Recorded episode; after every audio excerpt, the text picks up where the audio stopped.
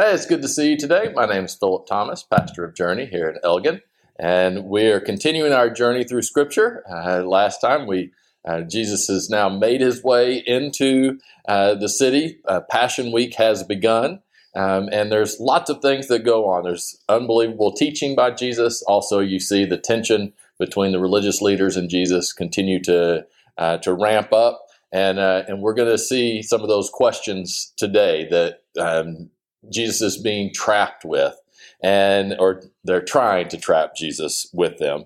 Um, questioning. Uh, so sorry. So today we'll be in Matthew 21, uh, starting in verse 23, and then getting into 22.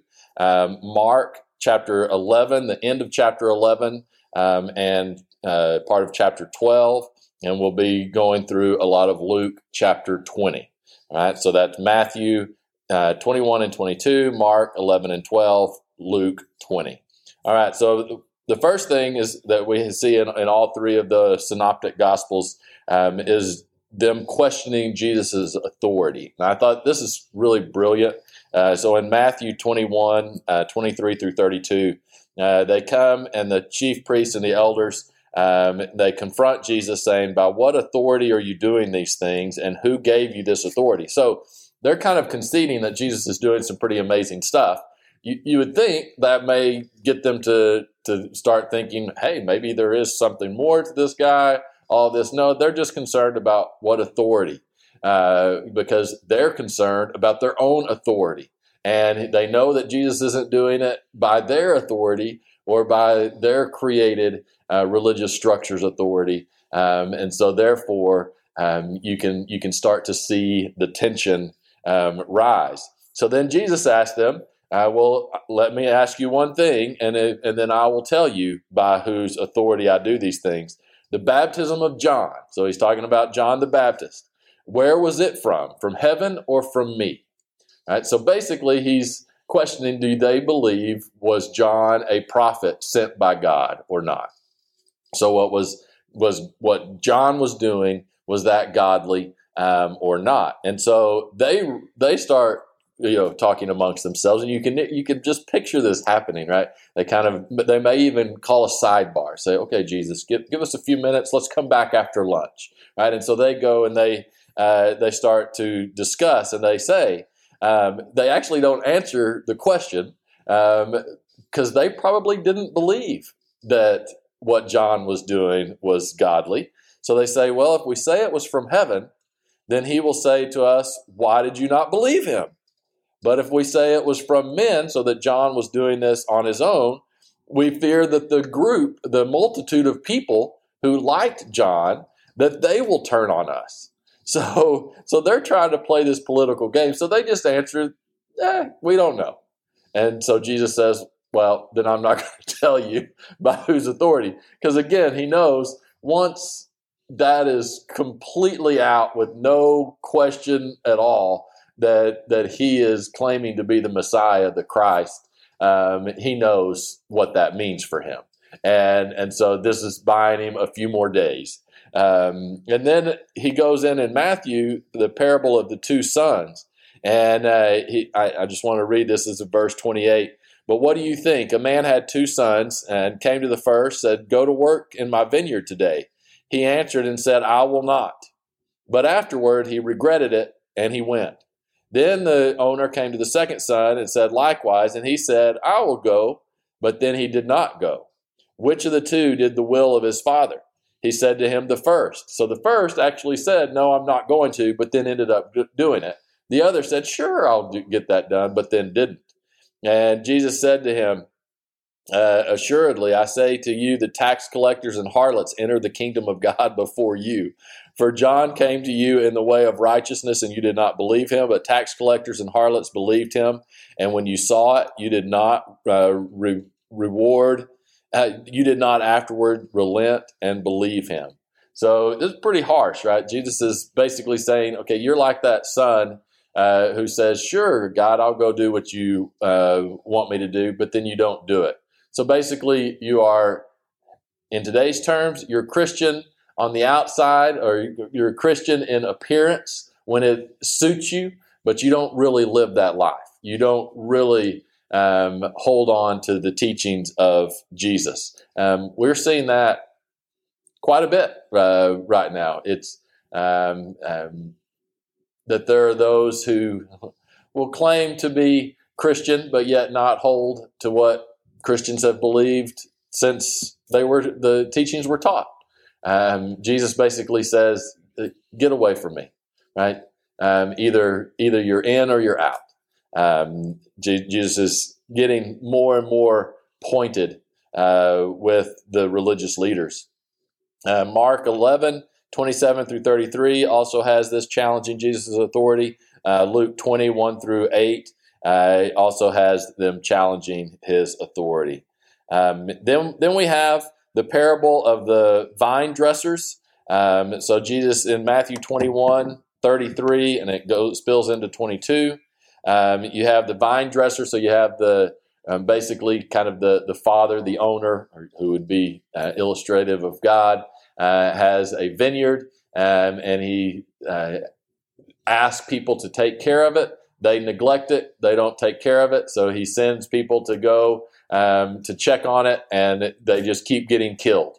Uh, and so it just keeps escalating. So then the vine dresser uh, or the uh, the owner finally sends his own son, and the people there see see him and say, "We will just kill his son, and we will take the vineyard. We will take the um, inheritance."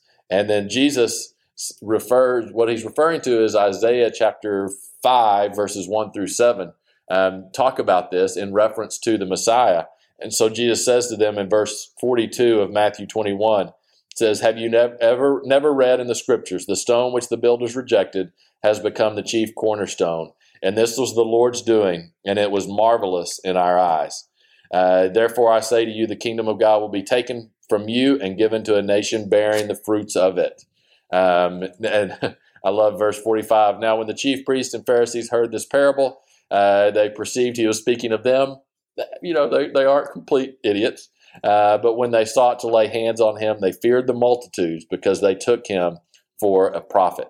Um, so again, th- they are getting very upset. Uh, chapter 22, the first part, uh, verses 1 through 14 in Matthew, is the parable of the wedding feast where um, the, the um, wedding is prepared. The people that it, were invited decided that they didn't want to come in, so it's opened up to anyone. Um, but yet, it also is a re- reminder because at the end of the passage, um, in verse 11, but when the king came in to see this guest, he saw a man there who did not have on a wedding garment. So he said to him, How did you come here without a wedding garment? And he was speechless. And he said, Kick him out. So he opened it up to everyone, which the parable is basically, it's not just the Jewish people. This is for all who want to come to the wedding, right? But you have to want to come to the wedding. You have to want to receive uh, that gift. Um, the guy who's just randomly there, who didn't even prepare, who didn't uh, get, didn't want to be at the wedding, he just followed the crowd. He got kicked out. You have to want to be there, but it's open to everyone. Um, Mark 12 also has the uh, parable of the vine dressers. Again, this is a, clearly a messianic claim that Jesus is, you know, whenever he's referring back to Isaiah, um, that and he is basically saying he is the cornerstone that they are rejecting. Um, Luke 29 through 19 um, has the um, parable of the vine dresser as well. Um, then we have uh, some uh, questions by uh, the Pharisees and Herodians. The Herodians were very loyal, of course, to Herod uh, and to Rome. And so they try to trick Jesus. It's important whenever we're reading these to try to understand the teaching of Jesus. These are actually the, the people, the, the religious leaders are trying to trap Jesus. And, and they're trying to trick him um, into getting him to say something that will um, will get him arrested. And so they talk about taxes. Um, it says uh, the Herodians, verse 16 of Matthew 22. And they sent him uh, to their, their disciples with the Herodians, saying, Teacher, we know that you are true and teach the way of God in truth. Well, no, no they're just flattering because they don't believe that he is uh, actually true. Um, nor do you care about anyone, for you do not regard the person of men. Right? So he's basically saying, you know, you stand up for what you believe. Um, you're not swayed uh, by by others. You believe what is true. Um, however, they of course don't agree with Jesus's truth. Um, says verse 17 of Matthew 22. Tell us therefore, uh, what do you think? Is it lawful to pay taxes to Caesar or not? And so Jesus says, Give me a denarius, and it has a picture of Caesar. And he says, Render to Caesar things that are Caesar's, to God things that are God. Uh, when they heard these words, they marveled and they left him and went their own way. Right? See, so they they really didn't care about the answer. They were just hoping that he would say uh, blatantly, openly, that he is God and not Caesar, uh, which would get the Romans uh, all upset. Uh, but Jesus very deftly says, no, you pay your taxes to, to Rome. But, you know, on that coin, on one side would have been Caesar, uh, but on the other side, um, many times there was a temple, there was an inscription about kind of divine uh, nature. So Jesus is actually saying, okay, part of this, yeah, pay your taxes to Caesar, but God render those things to God who is God, and that is me right? He, he is acknowledging there is there is a, a difference. Uh, Mark 12, uh, 13 through 17 has the same uh, encounter. Uh, Luke 20, um, um, 20 through 26, uh, again, the same, uh, render into Caesar what is Caesar's. then we get to Matthew 22, 23 through 33. This has the Sadducees so another group, remember, there's lots of different groups. The Pharisees, the Herodians, the scribes, the, uh, the Sadducees. Uh, the Sadducees are questioning about the resurrection because they don't recognize the rec- resurrection. They, they do not believe that there is life after death. They, um, they, they, that was one of their main differences with the Pharisees. Um, one of the ways that I learned in Sunday school how you can remember that. The uh, Sadducees didn't believe in life after death that is why they were sad, you see, right? Okay, yeah, that's a that's a, a pretty good dad joke to help you remember what the Sadducees uh, believed. All right, so so they come and they say if there is no resurrection, and they give this long list of this person who was married uh, multiple times because their spouse just kept dying and she just kept marrying down. You know, kind of one of those um, hypothetical questions that probably would never happen. Um, but Jesus answered. Um, it says, You are mistaken. Again, they're trying to get him to deny that there's going to be a resurrection because look how confusing it would be. You know, who would this uh, woman be married to? She'd been married to seven different men. And Jesus answered, You are mistaken, not knowing the scriptures nor the power of God. For in the resurrection, they neither marry nor are given in marriage, but are like the angels of God in heaven. But concerning the resurrection of the dead, you do not read what was spoken to you by God, saying, I am the God of Abraham, the God of Isaac, the God of Jacob. God is not God of the dead, but of the living.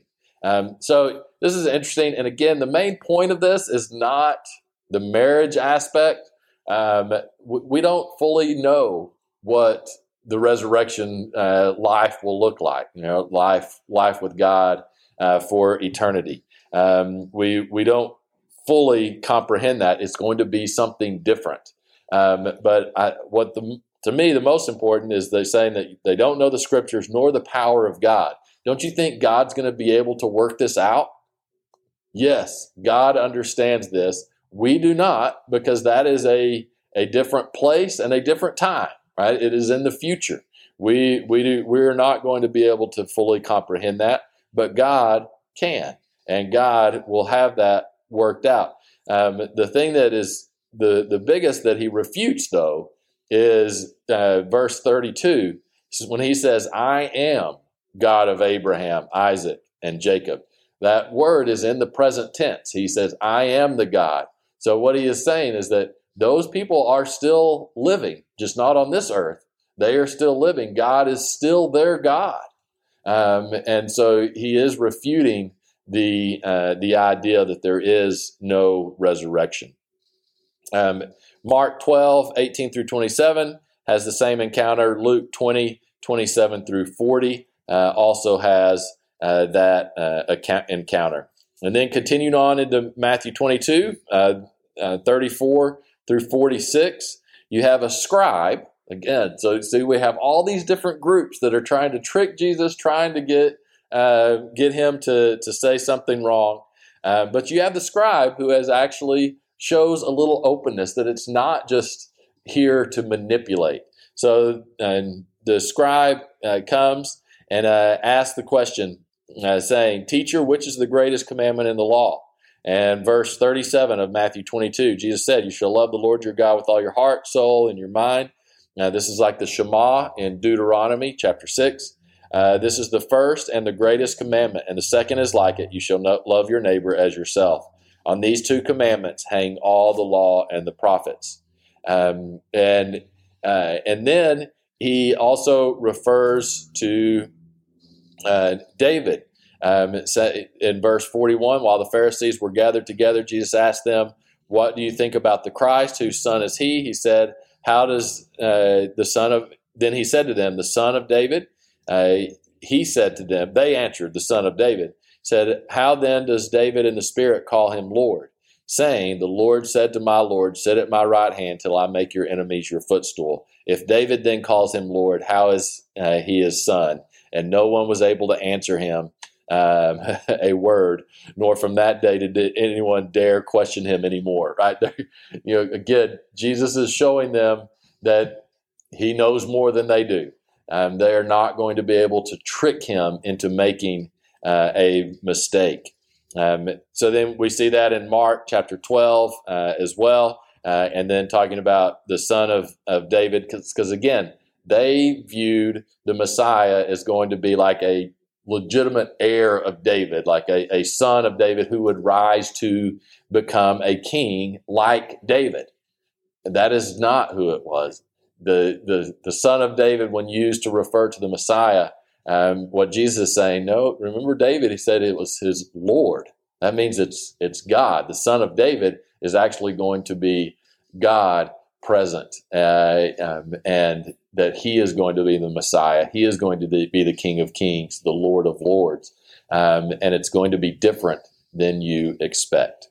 All right, so for uh, Thursday, we're going to do Matthew 23, um, Luke, uh, the rest of Luke 20 and 21, uh, Matthew 23 and 24. We'll do both Matthew 23 and 24, Mark 12 and 13, and Luke 21. All right, and I think that will probably